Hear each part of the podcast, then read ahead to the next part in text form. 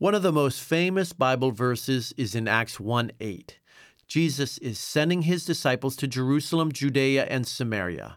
Then Jesus adds, and to the ends of the earth. What exactly does Jesus mean by ends of the earth?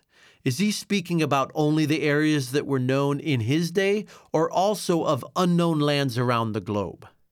Earlier, Jesus used the phrase, the ends of the earth, to speak of the queen of the south's nation, 1,200 miles away. He also uses the phrase to describe all peoples everywhere. Then, right before his ascension, Jesus speaks the words in Acts 1:8.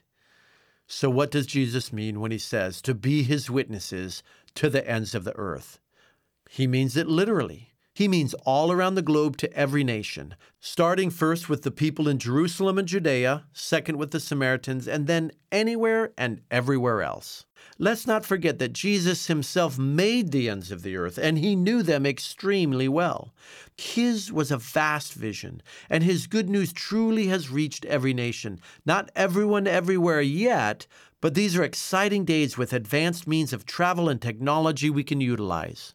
I believe that now, more than ever, it's time to reach our world for Jesus Christ. This is Andrew Palau.